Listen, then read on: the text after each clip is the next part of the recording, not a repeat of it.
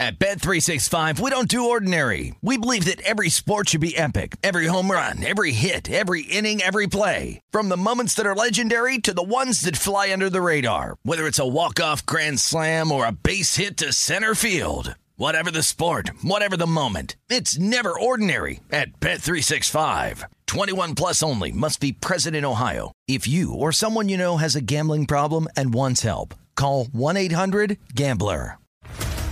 What's up, everybody? This is Stephen A. Smith, host of the Stephen A. Smith Show podcast. Tune in every Monday, Wednesday, and Friday at the very least as I bring you all new episodes that feature the biggest headlines in the world of sports, pop culture, business, and I answer your phone calls and respond to your tweets. You'll hear my unfiltered opinions and straight shooter interviews with top celebrities and game changers. All that and more. So listen to the Stephen A. Smith Show podcast on the iHeartRadio app, Apple Podcast, or wherever you get your podcast. This is Hardwood Handicappers, VSIN's premier NBA betting podcast. Here are your hosts, Jonathan Von Tobel and Kelly Bidlin.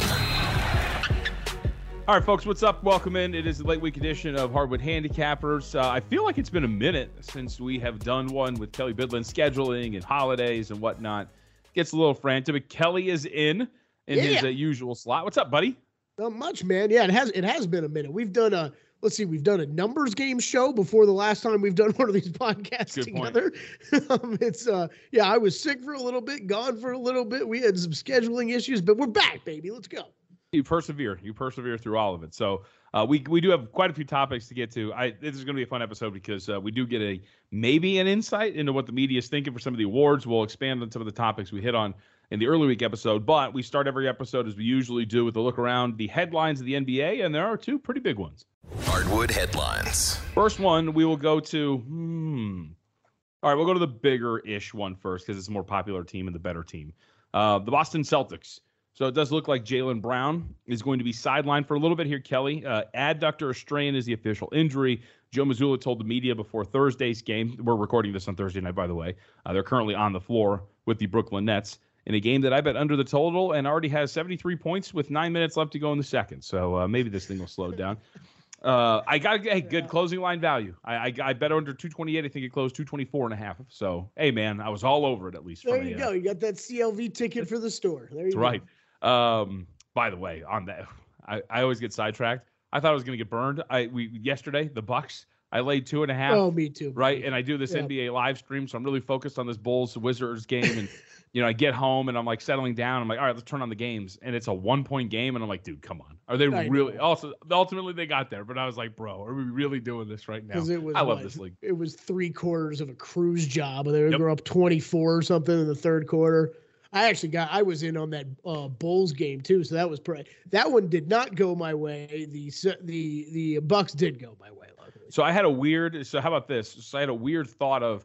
So first off, I wanted to bet the game because it was part of the live stream, but I wanted to be something while I was there. So I bet Bulls first half uh, in that game, thinking that um, part of the reasoning too was it does not give a coach, and this is one angle I, I just want to like write down and track. It's just like an I can't, arbitrary I can't even remember. That got home easy, right? Yes, it did. Yeah, they, Okay. at the end of the second quarter, they kind of ran away with it. I think they led by 13 at halftime. By That the way, blowing right. blowing that game was ridiculous for that team. Yeah. Um, but I wanted to, it was essentially that the Wizards, because they were so beat up, the first half was probably going to be a slog because you don't know what you're doing from a game plan standpoint. And once you see how things are working, second half, they might be able to get back into that game if they're not trail or if they're not leading at halftime.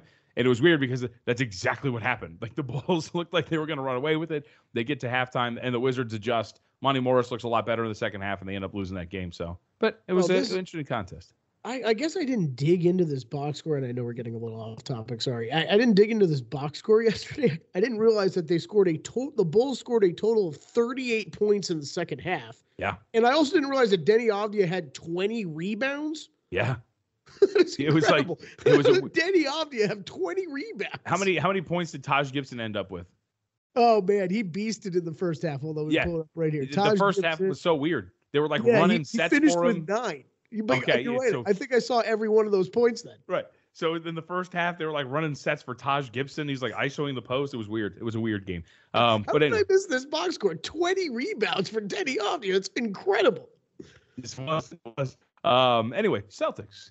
So we brought this up. We did. We like the league, so we, you know we're gonna die, uh, sidetrack a little bit here and there. So Right. Jaylen Brown, uh, this is the quote from Joe Mazzulla. I anticipated it being the absence, uh, being pretty short, probably a week or two.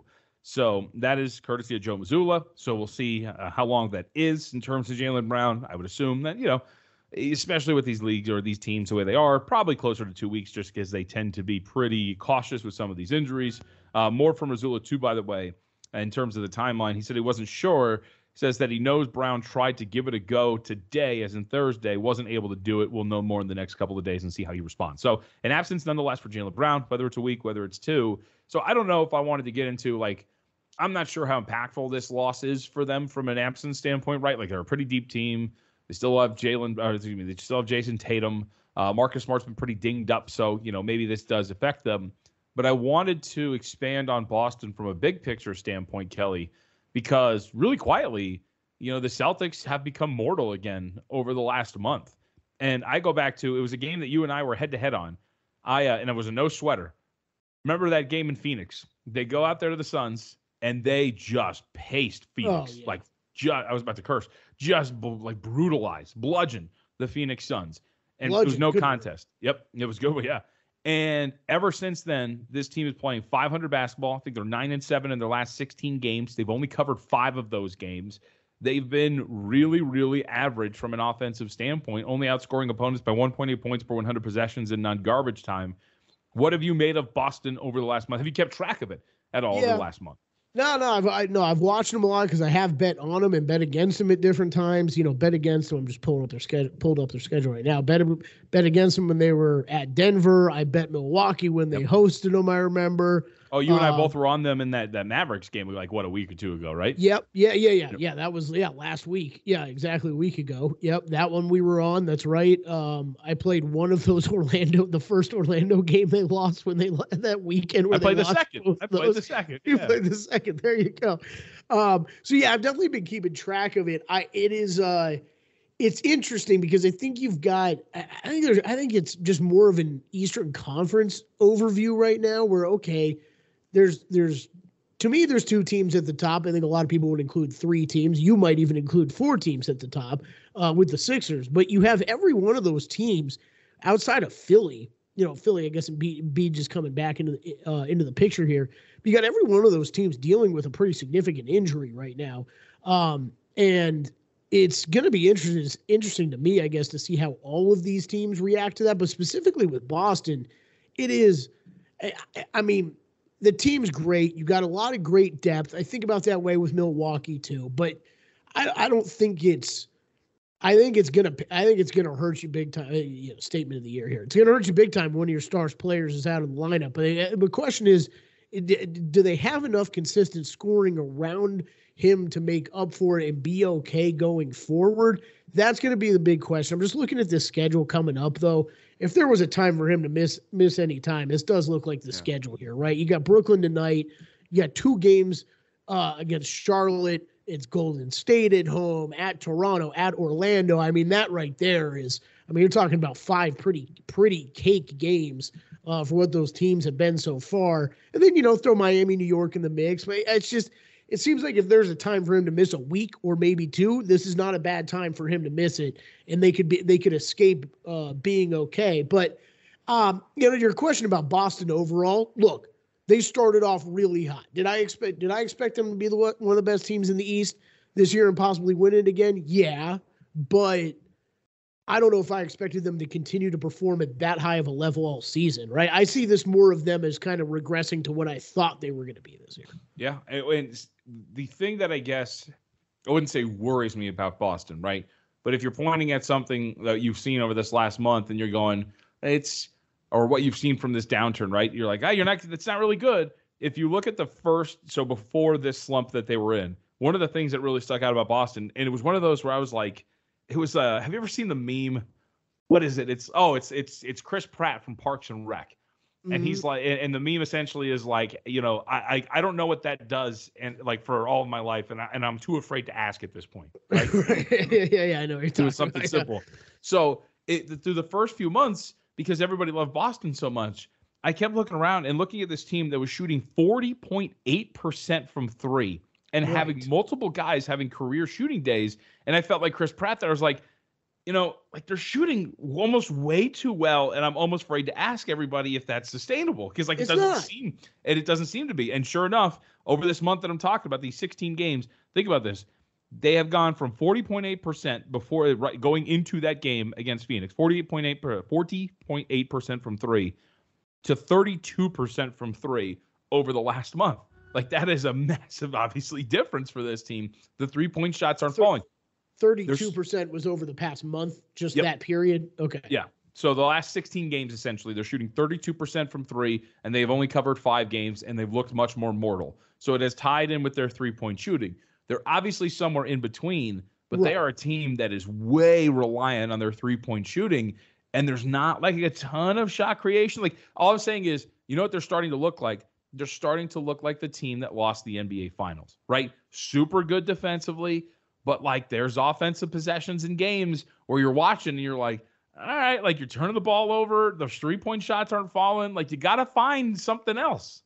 Yeah, it is. Uh, that's a that's a very interesting point. I think you're right. Um, look, I think the three point shooting is is definitely somewhere in between, and they're definitely closer to 40 than they're going to be to 32 uh, as the season goes on. But yeah, that is a big deal. I think one of the other things that you know I've kind of kept my eye on a little bit, JVT, and I don't like I don't want to make a big deal out of it because it's still very early. Make a big but deal. Robert Williams, he's been he's been okay. You know what I mean? He's he's been good. I'm sure they're happy to have him back in the lineup, but like you just go through. I, you know, I'm just looking at a box score right now, but I, kind of picked up on this watching him the past few games. He's not playing heavy minutes yet. I think I think hmm. it is all still just injury related still, but it, it's it's not a ton getting done out there. You know what I mean? You're not seeing yeah, you know, huge, a lot of huge rebound and block games, anything like that. And and look, I think that's something I'm not really concerned about it right now, but I think that's something you got to keep your eye on. I, I'm I think everybody would assume he's going to bounce back to the guy that we know him as, but you never know that for sure. You know what I mean? So I think it's something that's at least worth keeping an eye on here over the next month or so. Yep, and uh, some other some more numbers too. By the way, uh, the first start of the year, you know, up until December 9th, Boston led the league in offensive rating.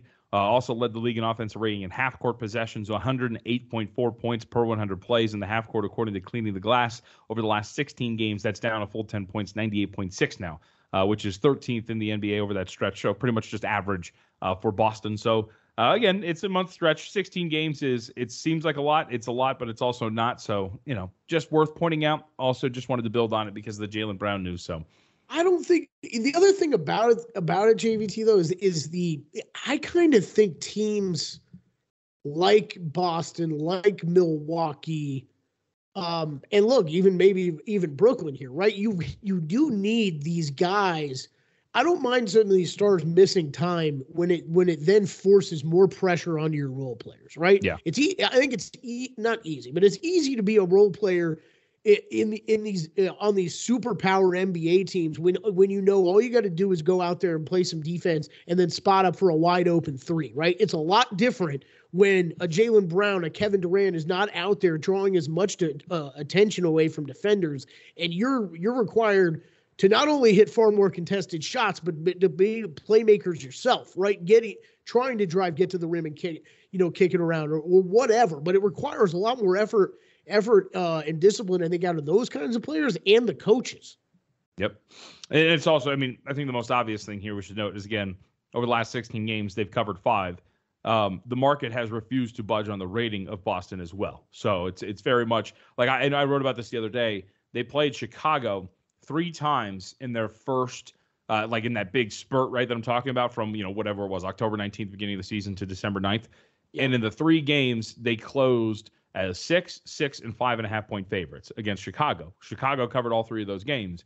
Then they played Chicago the other night. They closed as nine, nine and a half point favorites. Like the market does not want to really budge on Yeah. Boston in terms of the way that it's pricing them. Even look today, again, it's early. They're down right now. I think they closed. Did they not close as road favorites here tonight uh, against the, the It Brooklyn right- Nets? It was right around a pick 'em after Jaylen Brown got rolled out. Okay. I mean, I think still. I, think I saw ones on either side, pretty much. So I got yeah, consensus close one essentially. So still again, home court not worth that much. It's kind of diminishing, but just worth pointing out that the market's been pretty stubborn with the the rating of Boston here over the last month. So we will see if they start to play that thing out.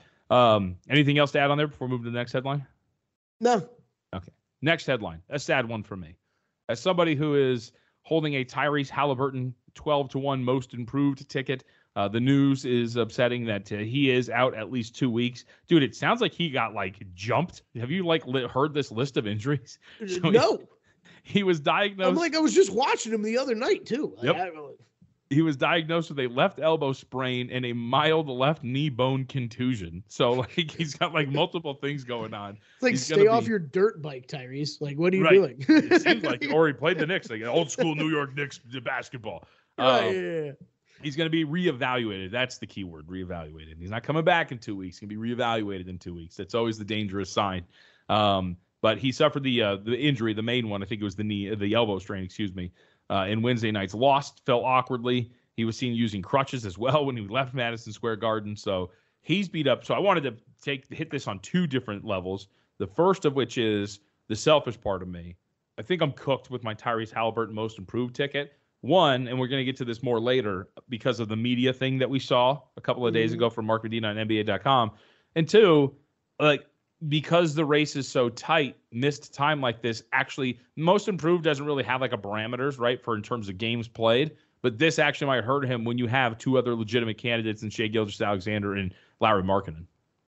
Yeah, I'm gonna go back here to uh, look as far as what it means to that team and what they've. I, I mean, they have been probably the most impressive team to me so far in the NBA. As I'm saying this out loud, I'm trying to think if I'm missing. Dude, they're one it. win away from clinching the over on their win total. Yeah, yeah. Like they, I kind of think they have to be the most impressive team to you so far this NBA season. So, I mean, all we were talking about all offseason is when, not if they were going to trade away pieces, when were they going to trade yep. away pieces, right?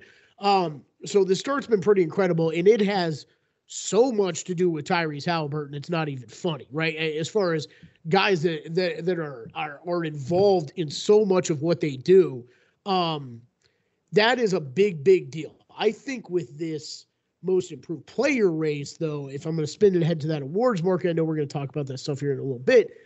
I do think you and I, the last time we talked, we did go we did go through a lot of these awards markets and where we felt – uh, you know, was there any bets to be made or anything like that? One of the things I told you was I was waiting on SGA that price to come down and or and or because a lot of times they are correlated the the the season just to start to shorten right because you mm-hmm. want ideally you want to make these kind of bets with as little time left in the season if you think they're going to win so these kind of things don't happen right you can escape possible games where injuries occur like this um I'm going to go back to it. If SGA, if SGA finishes, I mean, averaging over 30 points per game, I just think he is the ideal fit for what this award is. Um, look, Lauri Markkanen has been incredible. There, watching a Jazz game, it's it is still incredible to watch him play every single night because I'm like, where has this guy been? We all kind of thought we might see glimpses of this coming out of college kind to me kind of disappointed in the beginning of his NBA career, and now he's out there playing like a superstar. I, you know, tip of the cap to him, but I just don't think you're going to be able to match. I mean, Markkanen right now, uh, you know, big averages on the year, 24 and a half points, eight and a half rebounds. But I mean, SGA, you're over 30 points per game. I'm, I, JVT, I'm getting to the point where I'm, I'm getting close to pulling the trigger on that price. Yep. Minus 125 is what I saw yesterday, I believe. I'm okay playing. You know, if it's minus 110, minus 115, that's something I'm going to be looking looking to bet. Yeah, you need to, you're a Lauri Markkanen fan at this point right now, so that could, that price can get a little bit more watered down. No, uh, and, and, that's yep. that's where people were tweeting at me like, "Oh, like this Lauri Markkanen thing's kind of backfired in your face," and I'm like, "Well." Sort of. You could look at right. it that way, or I could look at it like I'm getting a better price quicker on SGA. Uh, by the way, Shai Gilgeous-Alexander is doing this again as we record on Thursday night. 17 points at halftime against Philadelphia, six and nine shooting from the floor, four or four from the free throw line. Um, and, th- and you know this team well, JVT. Like this is that's all they're gonna do offensively. Like it, they don't have many other go-to options on offense, and it's the game plan. Every the game plan every game is roll the ball out. SGA, do what you can. That's a perfect jumping off point. We're gonna take our break on the other side, I'm going to convince Kelly of one of the uh, potential wagers that I brought up uh, earlier in the week when I was hanging out here by myself, which is the Oklahoma City Thunder buyers at the trade deadline?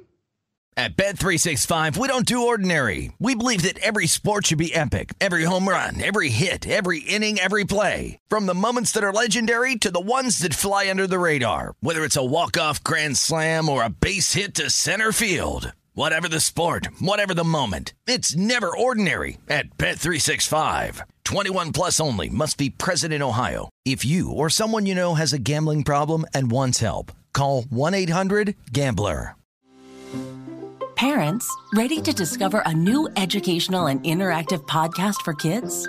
Join Stories for Kids by Lingo Kids, where episodes are packed with fun activities. Right, Elliot? Oh, yes! We learned how to recycle at the beach. That was great fun. Callie, what do you say? It was. And that time when we did the science experiments and Billy made raisins dance. So cool, Billy. He did. Not to mention when a certain Elliot took up swimming classes with Lisa. That was me. Bet you can't catch me. I'm going to get you. All this fun and more in our Stories for Kids. Lingo Kids Stories for Kids is now available on Story Button, the kid-friendly device for screenless podcast listening. Listen to Stories for Kids on the iHeartRadio app, Apple Podcasts, or wherever you get your podcasts.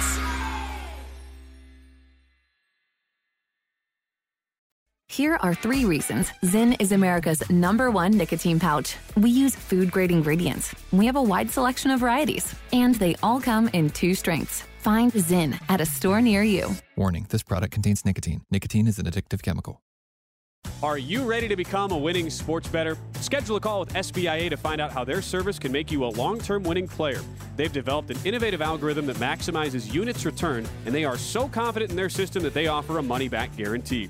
Sign up by October 31st and get their NBA package at no cost until they reach 10 net units. They treat sports betting like a business. So if you want to learn how to make your sports betting dreams a reality, visit them at SBIA1.com and check them out on social media at SBIA Sports. All right, we're back. So Kelly's intrigued. Kelly was Kelly was shocked when I threw that out there as a tease, a potential tease. So the trade deadline's coming up. So one of the things that I hit on on the uh, the early week episode, Kelly, was just like keeping track of everything. And one of the topics, so I wanted to hit a base topic first before we get to Oklahoma City, as, as I throw out a potential wager there. It's a long shot. It's not Okay. anything crazy. So you'll Okay. you'll I think you'll like it. Hey, Um, I got I've got magic long shot long shot tickets. Okay, so Yeah. I'm, all- I'm all about It's- it. And it's nowhere near that. So, um, so first off, so I, I was kind of talking about this as I was like in my room all by myself, chatting into the microphone alone, which was one of the funniest things that I enjoy, or one of the things that I really enjoy around trade deadline, is when I do all the hits on VSIN and everybody's like, "Are you gonna bet this team now? Are you gonna bet this team now? Are you gonna bet this team now?" And it's and my answer, it's funny. I don't think people like it. My answer is always the same. No, not really, because everything's been adjusted, right? Like there's no point in doing that. Everything has been adjusted, and it's very unlikely that you know Team X who acquired player A has not been adjusted enough to the point where it's worth playing. So you want Oh, to kind of yeah. get ahead of these, right? You have to get in front of the news. I mean, you, Correct. you have to. So a month out, kind of sifting through some reports and reading some things and doing this. And so I think this is the time where us as bettors are really trying to get into the futures market before the trade deadline, before the adjustments are made. And it sounds like you would agree with that, right? Like that was my base topic, which was you got to get this now, not after the trades happen. Right. Yep. Yep. Correct. I, I So- mean, I think there is there are there are exceptions to that, but it's it's few. For for me, at least, if I'm betting awards, futures of any kind, there are very few exceptions. That I want to beat the I want to beat the book to the adjustment, and I want to get a much better price than what what's going to be thrown out there afterward. So with that, when I talk about the buyer at the trade deadline deal, so Oklahoma City, um, after they lost to Miami, they're about like two games out of the tenth seed in the Western Conference. You mentioned we talked about Shai Gilgeous-Alexander. You have a 30 point per game scorer who, based on the timeline of your team, is probably like he's not outside of your window, right? But he is a little older for the team that you're kind of building at this point right now, right? Chet Holmgren's about what 19, going to be 20. Shai Gilgeous-Alexander's 24, going on 25.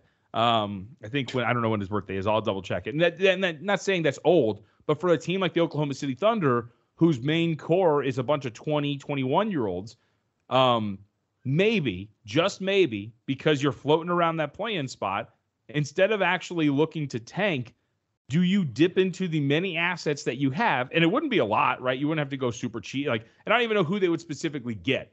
I'm just saying is do you ship off one of these fringe first round picks or something to go get a piece to help Shai Gilgeous-Alexander out? A center, right? Like stop starting Mike Muscala at center. Go Oh, get a God, guy who can actually help you, right? Go get a dude who can grab a rebound. Go get somebody who makes your team better in a Western Conference in which you're a game and a half game out of the 10th seed and just get to the play in, right? It's not even about getting to the playoffs. Just get them meaningful basketball with some leverage to get those minutes out there and actually do something with this team.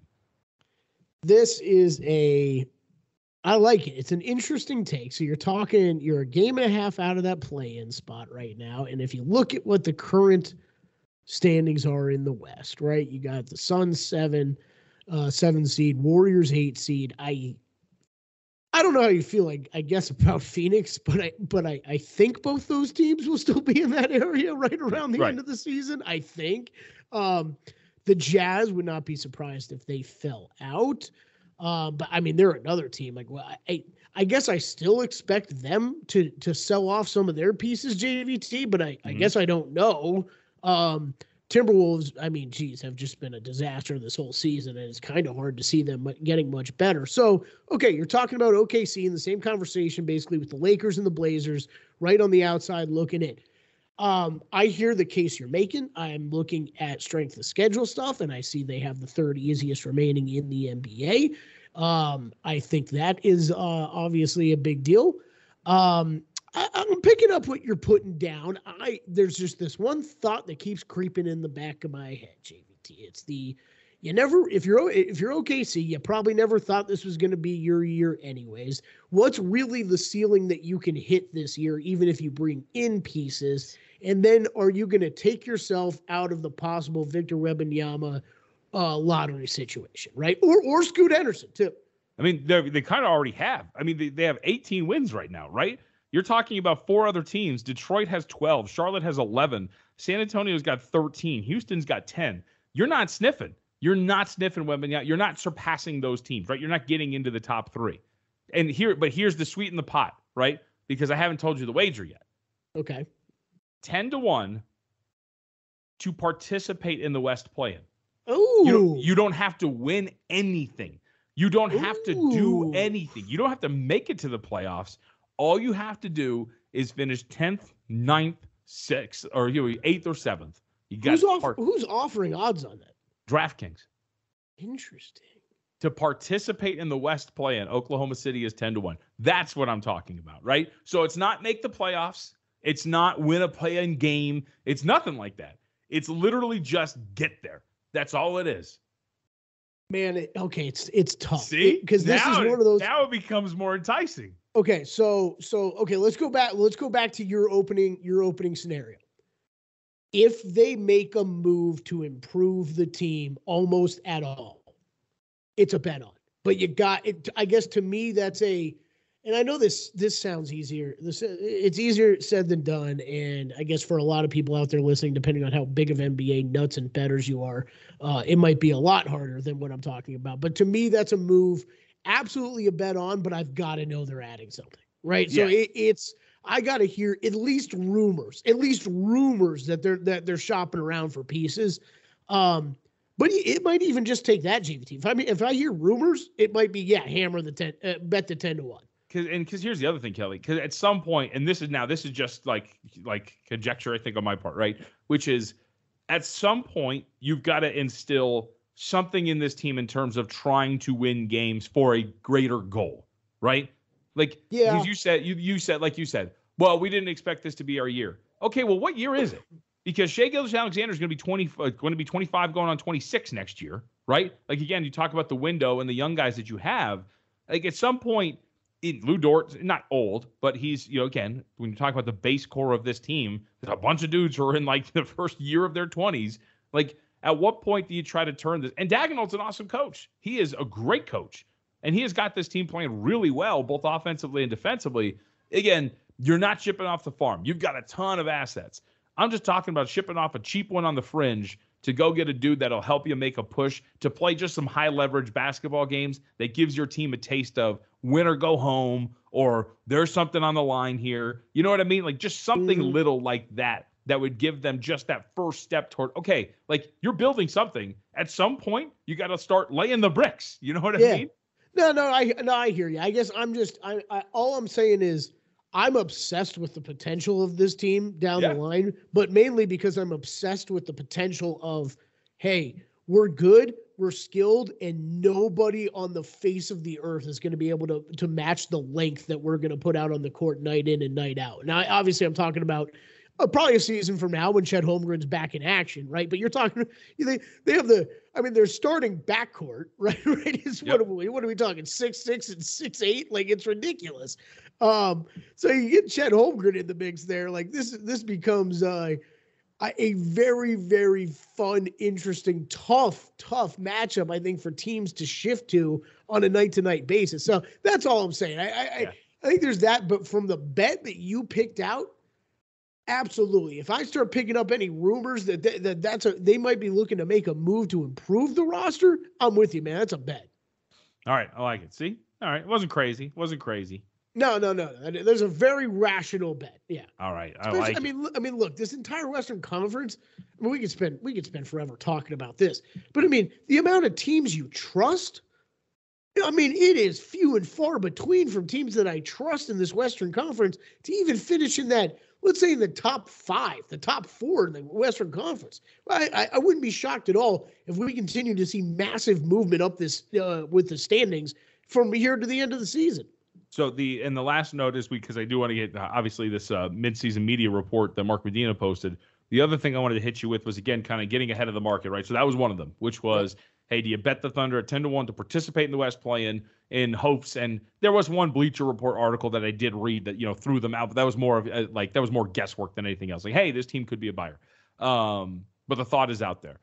Uh, so the other thing that again talking about getting ahead of it the Toronto Raptors are an interesting team because Toronto is now being thrown about as a team that could potentially sell to a certain extent. Yeah. Uh, and, and not like fire sale, because I, I think uh, there, it's already been reported that that's not going to be the case. However, Fred VanVleet, Gary Trent Jr., those are two names that have already been thrown out there that are potential pieces to kind of sell off. That's just, that's their starting backcourt and their depth is not great.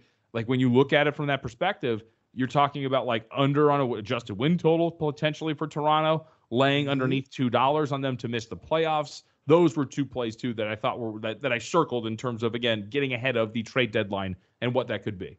Yeah, it's funny. So I, I mean, obviously you're doing the same thing, but I always got kind of an NBA bets thing of, hey, keep an eye, you know, keep an eye out in this, and I'll, I'll usually mark a mark a date to circle back and keep, you know, and, reassess. But that's one I've had written down too. Yeah. I, I- I think that this, I think they're going to end up being sellers. Um, and yes, hitting all those bets that you just talked about is the way to go. Um, the one, the one, you know, from a non-betting standpoint is I don't even know. So I'm just going to ask you, like, how did the whole Kevin Durant thing end up playing out? Like, did Toronto and the in Brooklyn actually talk? Because that was the one where I was, I went back and forth on whether they they should try to pull a trigger, pull the trigger on a trade involving involving Scott, Scotty Barnes at all. But this is, man, it, it's it, it's starting to feel like that was a major major miss by them if they had an opportunity to go get him. Absolutely. I mean, I guess you balk. I guess you understand. I understand balking at wanting to get rid of Pascal Siakam, especially when you look at. I get like the way I would understand it is, I can understand not wanting to do that, and especially now because look at the pieces they would be, I guess, stuck with. It sounds negative, but it would be probably OG Anunoby, Gary Trent Jr., VanVleet. I mean, maybe Scotty Barnes, but like Scotty Barnes has not been playing that well actually this year at all. No, I know, been- but it, and that's my point. Remember, all the rumors were based around. They wanted a package based around him because they wanted the they wanted that That's a good point, yeah. rookie of the year type talent in exchange at a young you know at a young age, right? For if you were going to even talk about a player of Kevin Durant status. Like you could be And it- looking back and they have crap, not crappy, but they have subpar Scotty Barnes, and you have Kevin Durant and Pascal Siakam or whatever else. Exactly. Like it, ju- it just seems like wow, that was like if that was a Toronto thanks but no thanks. Like man, you you missed on that one. Yep.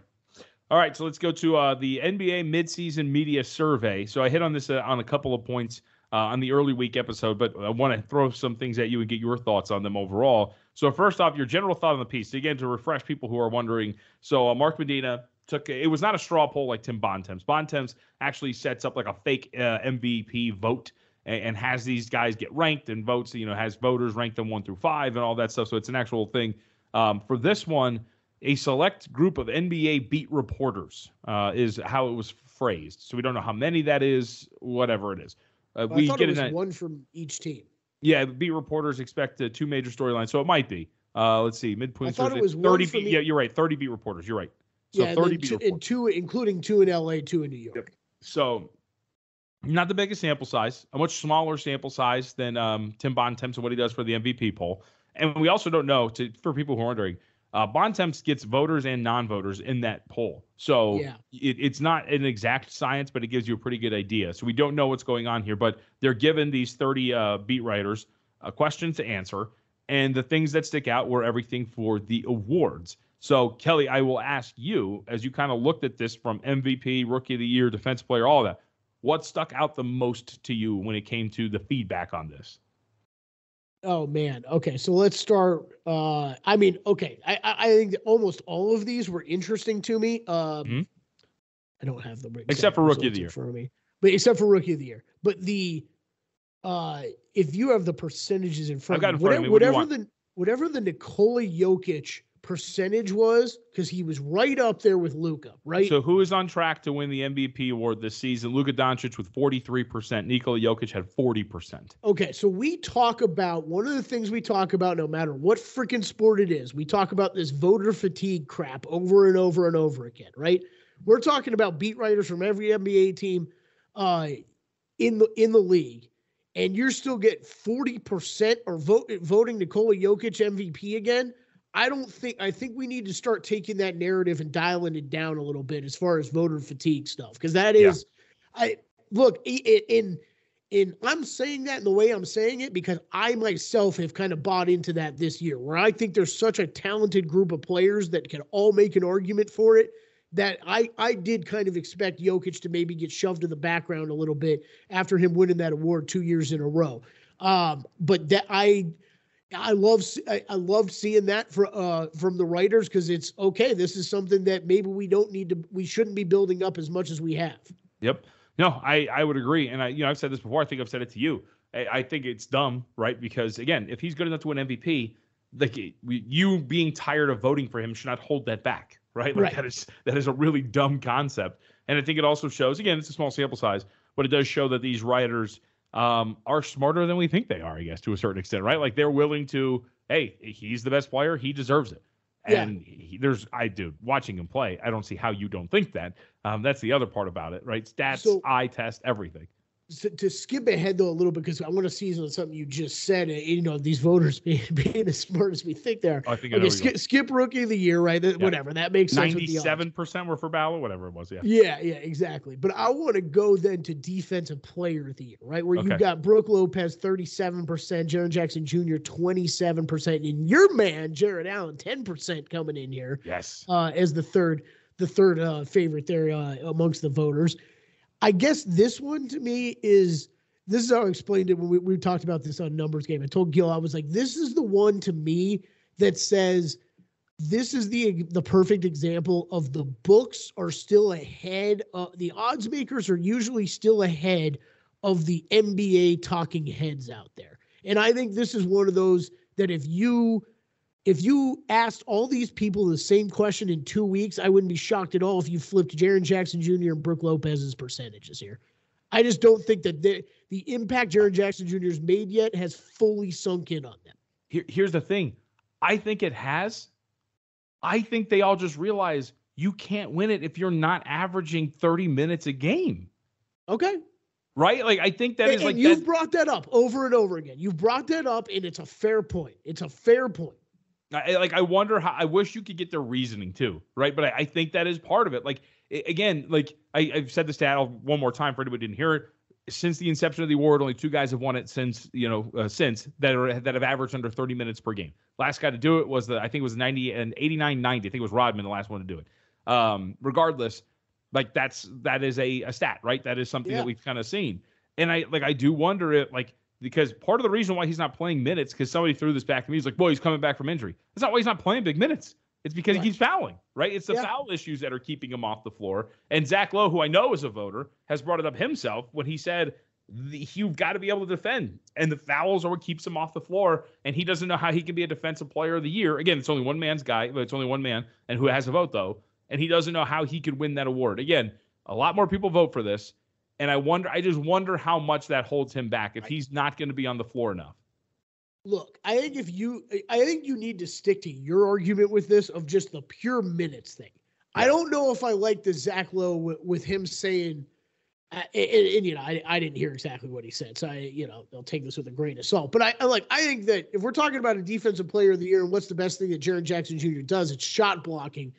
There's going to be fouls that come along the way when you're that aggressive of a, of a shot blocker. So, I I get that, and that I think that's something. That, I mean, that's the fine line to being a great shot blocker, right? Is blocking a shot and not picking, staying out of foul trouble. So it is. I think it's a tough thing to, uh, you, you know, to to completely separate the two because they do go hand in hand a little bit. Um, Brook Lopez averages 30 minutes a game. He's a good shot blocker. yeah, yeah, yeah. I, am just curious. I'm not even fighting against it. I kind of hope that he does. I'm just really curious about how it plays out. And part of me is Well, and, and part of me is bitter because of what happened last year because he was incredible last year and Sure. he's putting up very similar numbers. But this year, all of a sudden, it's good enough to win defensive player. What, whatever. Not bitter. But I also think from you know if we're gonna if we're gonna you know lean lean into anything from what we are seeing in these voting results, what what I I guess what I take away the most from that is okay. Yes, I kind of do think that these that, that percentages would would split in a couple weeks, but there's also a good chance that your man Jarrett Allen continues to rise because Yep. the other one that like I, I I'm just a believer Brook Lopez isn't going to be able to keep up this this rate, especially with block shots. Um, but then also, I look, I, I think there is going to be some distraction with Giannis out there as well, and how good a defense he plays.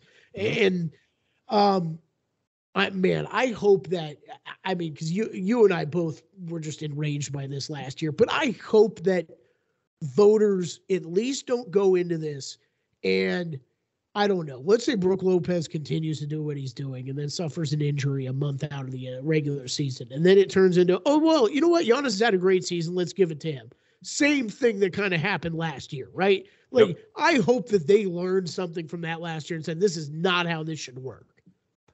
Absolutely. Um, you would hope. But defense is the hardest thing and it takes the most work. It really is. it takes the most work for these people to really to focus on and evaluate and uh, it might just end up being kind of a lazy deal but i it, it's fascinating let me hit you before we get to friday really quickly i want to hit you with two more awards that, that i wanted to get your thoughts on Oh, yeah. I The got first- one I want to talk about. all right, good. I think we're in agreement maybe on this one. So the first one, the constant thing that I've hit on with these awards, and, and I've said I even got into a Twitter conversation about this just like the day before I saw this article, which was the six man of the year award market is completely mispriced.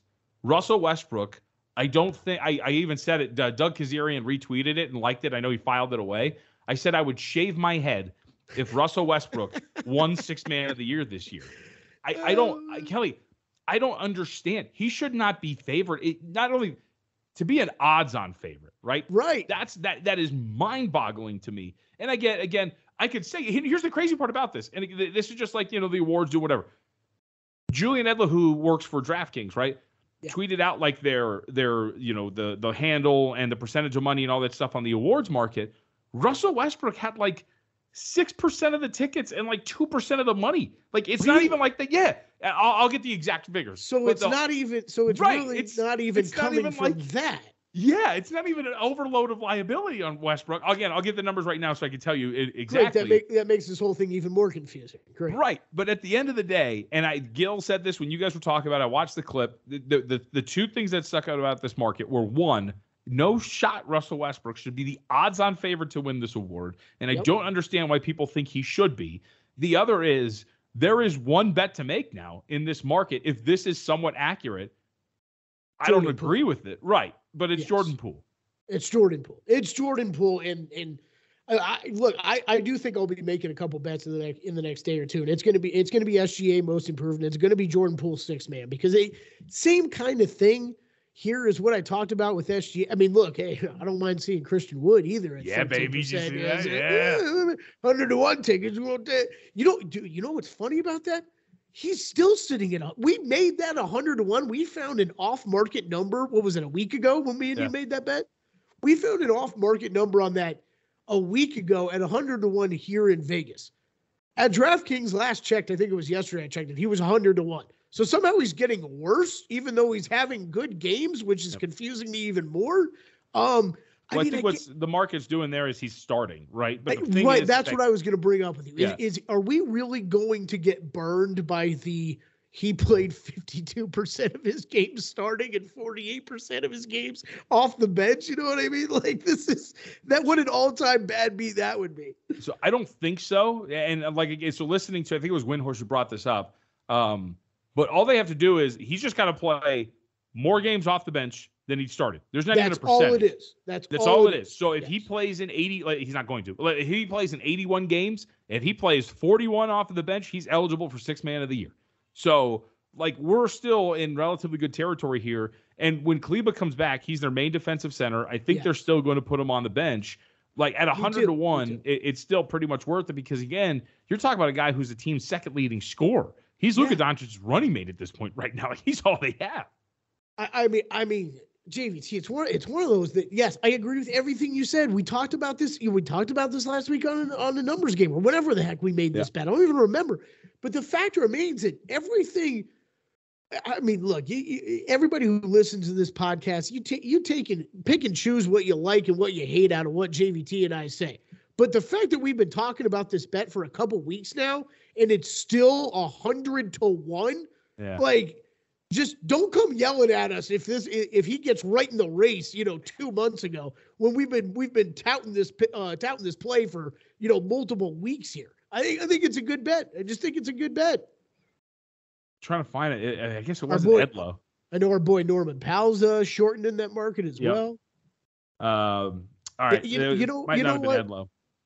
You know what i think jordan now that i'm thinking about my own bets jordan poole might be a great addition right now i don't know how many sixth man of the year bets i should have though because that would be Right. uh, at least number three i might be even be forgetting someone else Man, I God, I saw this somewhere. Now I I'm gonna I'm gonna guess you you keep looking. I'm gonna guess the one other one you wanted to talk about quick was was coach of the year. Uh, no, actually, I wanted to go. Oh, okay. we, we can hit on that. I actually wanted to circle back really quickly on one thing, and it was um, the MVP. Okay. So one of the things that I, that I've kind of that people have asked me about, and I, I I hate to say this, Kelly, I think that there I say, and I don't know how you feel about this, so I don't want to like make any accusations because it's a very I don't like the term. It's very accusatory. I think it is lazy though. That somebody, if somebody's going to throw out there that Giannis Antetokounmpo is an MVP candidate, I think if you actually look at his numbers this year, he is clearly worse in many categories. Statistically, in oh, terms of scoring's down, analytics, right? no, scoring's down, his efficiency is down, his impact on the floor is down. Like Yeah. I think if you're looking at all of these, to give you an example, like you said, scoring is down, right? How about this? In terms of points per shot attempt, he is set to uh, have a the lowest points per shot attempt mark since the 2015-2016 season. So that's efficiency. Uh, if you're talking about net differential or in, essentially how he impacts the net rating of his team when he's on the floor, uh, this would be his worst net differential according to Cleaning the Glass since 2016 2017. Like, if you look at it from his impact on rebounding, it would be the worst impact on rebounding since actually of his career, right? Like, so in terms of offensive rebounding rate, the first point, like the first parts of his career, he actually had a positive impact. He's gotten worse each year, and this year would be a career worst uh, at that Right. point. So, If you, do you have you have all those stats up in front of you? Because I'm gonna I, I'm gonna try to push back on this a little bit without looking at anything. okay, I would guess I would guess I would guess that his assist rate though is is is up or pretty steady from what it's been in years past. Actually, no, I would guess it has to be up because I think there's a lot of these games that I've watched where he looks like he is clearly more in a facilitator mode than he has been in in years past. It's it's pretty much in line with each of the last four years. Last four Okay. years assist rate 32.8%, 28.2, 30.3, 29.9 this year. Okay, okay, all right, all right yeah, yeah, yeah. That, that's fair then. That's fair. And I- again, not, I'm not saying he's a bad player. I'm just saying, No, I, you. think there I are mean, more he's the, deserving. he's the greatest player in the NBA. So Right. you can't you can't talk me off that. Nobody can talk me off that in this Oh, entire planet. But and I, I, wouldn't. Uh, my whole thing is just like I think we're looking at him and going, "Oh, of course it's Giannis," and not really diving into his season so far this year compared to the guys around him. Essentially, Yeah, well, and, saying, and- right? and that's that's what I was going to say. That right, that's where I was. I was a little blown away by the Nikola Jokic percentage of votes that he got. You know, in in this uh, in this media poll. But the it's the again, there's so many guys. I mean, if we were giving this award out right now, JVT, I don't know who the hell I would give it to. It would be nearly impossible with how many of these guys have had such great seasons. Uh, but the other one that the one other one that I stand I stand firm on is Luka Doncic. I love you. You might be the second greatest basketball player in the NBA right now, right behind Giannis Antetokounmpo. You might be right there, but I can't give this award to you on a 500 team or worse. Yeah. And if that's where Dallas finishes, I don't I don't really think that that he's really seriously in consideration when you have the other options that you have, right? And I think that's I think that's pretty much what you're saying about Giannis too. Is look, this guy's so incredible, but we're going to judge him on what he does year after year and if he's down this year, well there's other guys that are having great great seasons that deserve this award too. Yeah. So I I don't know, I'm with you, but I think if you are bet out there betting the NBA MVP market, I think it's a couple things to keep in mind. I think Giannis is a great player. I'm just throwing it out there. He's my favorite basketball player playing right now. Like I just don't don't come at me with a you he's a hater. No, no, no. I'm just saying. Compared I to think the other it- it- guys, it's great points, man. It's great points. And if we Compared- and look, if you you and I both hold him in such high esteem, and I do, I think he's the greatest player in the NBA. Then look, the only way, and I'm the guy that says you should you could give him the MVP award year after year. Well, not though when you you not in a year like this when you just laid out what you just laid out. I mean, you're if if you're the best player in the NBA, then we're the only person you can really be compared to is yourself, right? So if you're like you just laid out, you're comparing uh, comparing his year after year stuff to himself, and he's down in so many of those areas. in a big way you. too. Then I'm with you. I don't think you can give it to him either. And, to give people an idea, and the, the one that really sticks out, like in terms of the worst, is the efficiency. The points per shot attempt at 116.8.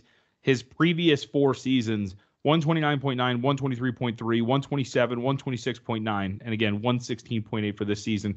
That would be in the 32nd percentile at his position. He has finished 77th or better each year since his rookie year. So, like, it's just uh, just a down year. Just a down year is all. Uh, all right. Anything else on the awards before we move on to a quick look at Friday? No, but I think look, I think there's a couple again, a couple that I've got circled that I'm, I will probably be making bets on here in the next couple days. All right, Friday. It's a uh, it's a big slate. Today was actually it's a pretty good one too. So I can't wait to sit down and watch some more of these as well. Um, I never have any idea what they're doing scheduling year to year. Like, are we now in the NBA phase of we're just going to try to even out the days as much as humanly Yeah. possible, besides So- like Wednesdays and Fridays? You know so what I mean? As somebody who has to write almost every single day, I actually dread like post Super Bowl because I look forward to Tuesdays and Thursdays at the beginning of the year because it's like two, Exactly. three, maybe four games. But like you mentioned, now because they're trying to give grab hold of the schedule, like today there was what five or six games. Yeah. Tuesdays, same thing. Like you never yeah, used to see that on Thursdays in the NBA. It'd be like three games, two TNT games, and one extra. This last Thursday or this last Tuesday, just a couple of days ago, I think there was like nine games. It was crazy. I was, was like, yeah, it was a ton. There was a ton. Yeah. but I love writing about them. It's a good job. No, I hey, I'm with you. We're never going to complain about that, but uh, I, but you're not going to complain about having a slightly le, le- you know lighter workload on one day. So uh, good schedule on Friday. Uh, I can I laugh because so I have my ESPN account set for all my favorite teams. So of course Nuggets Clippers is at the top. The Nuggets have owned the Los Angeles Clippers, and it's not just the beatdown that they had uh, two weeks ago in Denver. This has been a, a a matchup that has really gone the Denver Nuggets way, stretching all the way back to the the bubble against them when they overcame that three one deficit. So you get that game. Um, I think I mean Hawks Pacers is down now a little bit considering the injuries uh, for both teams. Uh, we'll see if maybe Clint Capela. I don't know if he's been officially ruled out yet. I'll double check I, that. th- I think he was, and I'm seeing Still I out, just right? Yeah. Just pulled up the injury report for Nuggets Clippers. So Jokic actually with a questionable tag on him for tomorrow. Uh, Paul George out. Yep. Uh, Luke Kennard out. So, and I'm seeing a three at faraway places on the Nuggets. I'm with you right now. I'm going to circle that one. Uh, I haven't really, I haven't really done. Obviously, there's not a ton of lines posted yet for games. Uh, but and I haven't really dove into this too much yet, but I'm gonna circle that one because you're right. I might be looking at Nuggets on the road in that game. Yeah. It, by the way, it, well, I should also point out. I think this is factual because I've seen this before. On the overnight injury report, just because Paul George is listed as out does not mean he's out. They can actually upgrade him. I think at some point early. That on. is a good point. Yes, Right, you so- should always be careful with that, So especially just always that be team. careful. Yeah.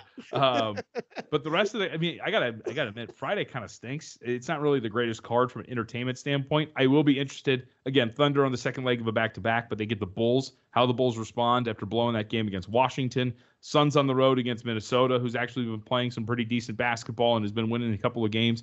Magic on the road against the Jazz is pretty, pretty interesting if you're like you know hardcore NBA fan.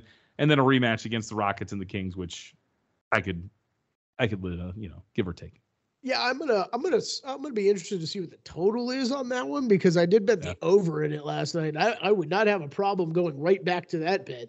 Um, I mean, talk about two teams that really don't have any interest in playing any defense. Um, I'm gonna, uh, let's see. I think there is a. I'm just as I'm looking at things real quick. I think that this, uh, man, you had Oklahoma City. Oklahoma City played tonight, right? Or am I going crazy? No, they're playing Philly right now. Yeah, they are up 103 to 87. I'm seeing a five on Chicago in that game tomorrow. That is that's kind of interesting. Well, especially I, DeRozan's not playing, right? I know, I, DeRozan's know, I.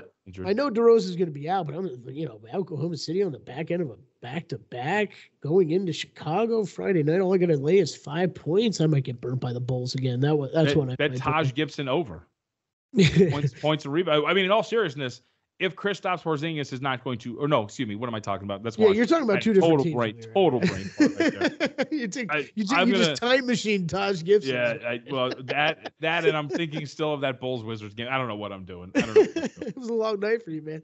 Yeah, uh, but I would I've look there. I. I think Vooch look Vooch looking over points, rebounds. Um, I think that could be a good play there, like like we talked about Vooch, earlier. yes.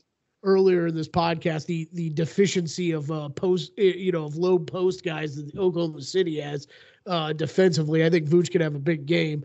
Um, okay, I've got one I'm going to bring up with you because I think this could be an interesting conversation. I got burnt bad, man, last night, live betting the Warriors against the Suns JV team. What was it? Two nights, right? Two nights ago. Um, I got burned trying to live bet them against that JV squad that the Suns were rolling out. Laying eight on the road against the Spurs. I mean, if you're talking spots, this has got to be this is going to be one of the greatest bo- spots ever for Golden State. Where you would expect this team to come out with a much different uh, look to themselves. But uh, we know how they've been on the road this year, JVT. So I don't know what to make of this, but I might actually pull the trigger on and, and play something small, laying the points with them. Three and 16 straight up, four and 15 against the spread on the road this That's season. right, baby. So bad, man. That's right. That's the team I'm talking about. I mean, the Heat. I mean, the the Spurs. Uh, to, I mean, I would say to support your theory though a little bit. Um, the Spurs are beat up a little bit when it comes to, uh, and they're starting, I think, tank a little bit more again after they had a little spurt of competitiveness, if you will. Yeah, yeah. Um, but what Vassell had to undergo a knee surgery or knee yep. procedure, so he's out. Um, that might be something worth looking at. We'll see. Hmm. I mean, I always go look, with those big numbers. If I if I bet that, it's going to be a small bet. That's for Yeah. sure. yeah. But I, I do think that is one of the. If we're talking spots in the NBA, I think it's a good spot for Golden State. If Curry's going with the the team color all sleeve on the you know on the other side, I might be in. Looks Yeah, pretty. That was a cool look. That was a cool look. Yeah, it was cool. That was cool. Going going up and over the shoulder. Um, And they, yeah, they all these. play on Saturday, so it's like you don't you don't have to worry about them probably holding out these anybody. Um, kind of want to bet Orlando, but I'm tired. I can't. I've been going against the Jazz. You know what I can't do, even though they're really not that great at home. Like the other night, like Cleveland, you like they're up by I think was it seven, and then it's like a nine nothing run, all from Jordan. Clarkson. They blow the game. Like it's it, the Jazz, whatever it is. And you know it's so annoying. I brought this. I think I brought. I don't know if I brought this up to you or whatever spot I was doing. Um, they get those stupid. They're not like a good offensive rebounding team in that they're like getting to the paint, right? And grabbing putbacks and putting them in. They get those stupid clanks off the back iron almost every time. Those long rebounds. yeah, I swear to God, uh, uh, this is factual. 79% of the long rebounds go back to Utah. It's incredible. Watching them grab those over and over again and generating open three point looks off of them. It's, it's, it's their whole offense. I'm with you. And this is look, I know he was good in college. I know you, you follow college a lot more than I do, but like I am interested to see what Walker Kessler turns into in the NBA. Oh, he looks awesome. Because he has looked awesome on the defensive side of the ball and rebounding. And it's just if this guy develops any kind of offensive game, um, man, I like I still think they're going to ship off some pieces. I bet they, they're under win total, you know, in season a couple mm-hmm. times, you know, like a, what it was a month or two ago. Uh, I still love those bets. Obviously, what are they like 10 and 21 over their last 31 games or something like that? Um, look, I, I still really like that long term. Uh, but yeah, man, there's some there's some pieces for I don't for them moving forward. I mean, you if you're if you're Danny Ainge, you you got to be ex- excited as hell with what you're seeing. I mean, obviously out of Lauri Markkanen, but I mean Walker Kessler, you got some young pieces there that I think you can grow around for uh for years to come. I'm with you on the Magic. Just check, just checking their injury report. Wow, it looks like they're about to be as healthy as they've been maybe all season in this game yep. tomorrow night. Uh, Jalen Suggs with a questionable tag, but that's about it. And did I see some report today that Jonathan Isaac is about to oh, get back on the basketball court? He's playing G League games. He, he played a G League game, I think that yesterday. Dude, he played he played seven. I think I have, think I have this right. I think he played three minutes, had seven points and three rebounds or something like that. Like they, like they put him out there quick, and it was just like okay, yeah, okay, okay, he's back. Can I just also note really quickly, last note because we're going long, and I was just yeah, did yeah. you see the story about Walker Kessler with Donovan no. Mitchell the other day? So Mitchell no. goes nuts in that game. I can't remember what whatever he scored. He had another ridiculous scoring yeah, night the other night again. So apparently Kessler has a habit of calling out what he's going to do defensively. So, like for example, he'll be telling his teammates, "I'm dropping, I'm dropping, I'm dropping," and so Mitchell really? was like, "Yeah," and so Mitchell was like, "All right, cool," and so you're gonna, gonna drop, yeah, right, like, and so like I'm gonna pull up for three. yeah, so apparently he told Kessler that he actually talked to Kessler after the game and told him he's like, "Look, man," he's like, "I think you're awesome." He's like, "But you got to stop calling out what you're doing." Like I was destroying you because of it. Like I did not see that story. That is fantastic. yeah, it's a good one. Thought it was hilarious. Oh, uh, all right, man. All right, I appreciate it as always. Uh, we will good be back, and I, I, won't promise anything, but maybe more frequent appearances from Kelly Bidlin. I yeah, rapidly approaching a time in which that uh, might be happening. So. I think so too. I think so too. I think it might be. Con- no.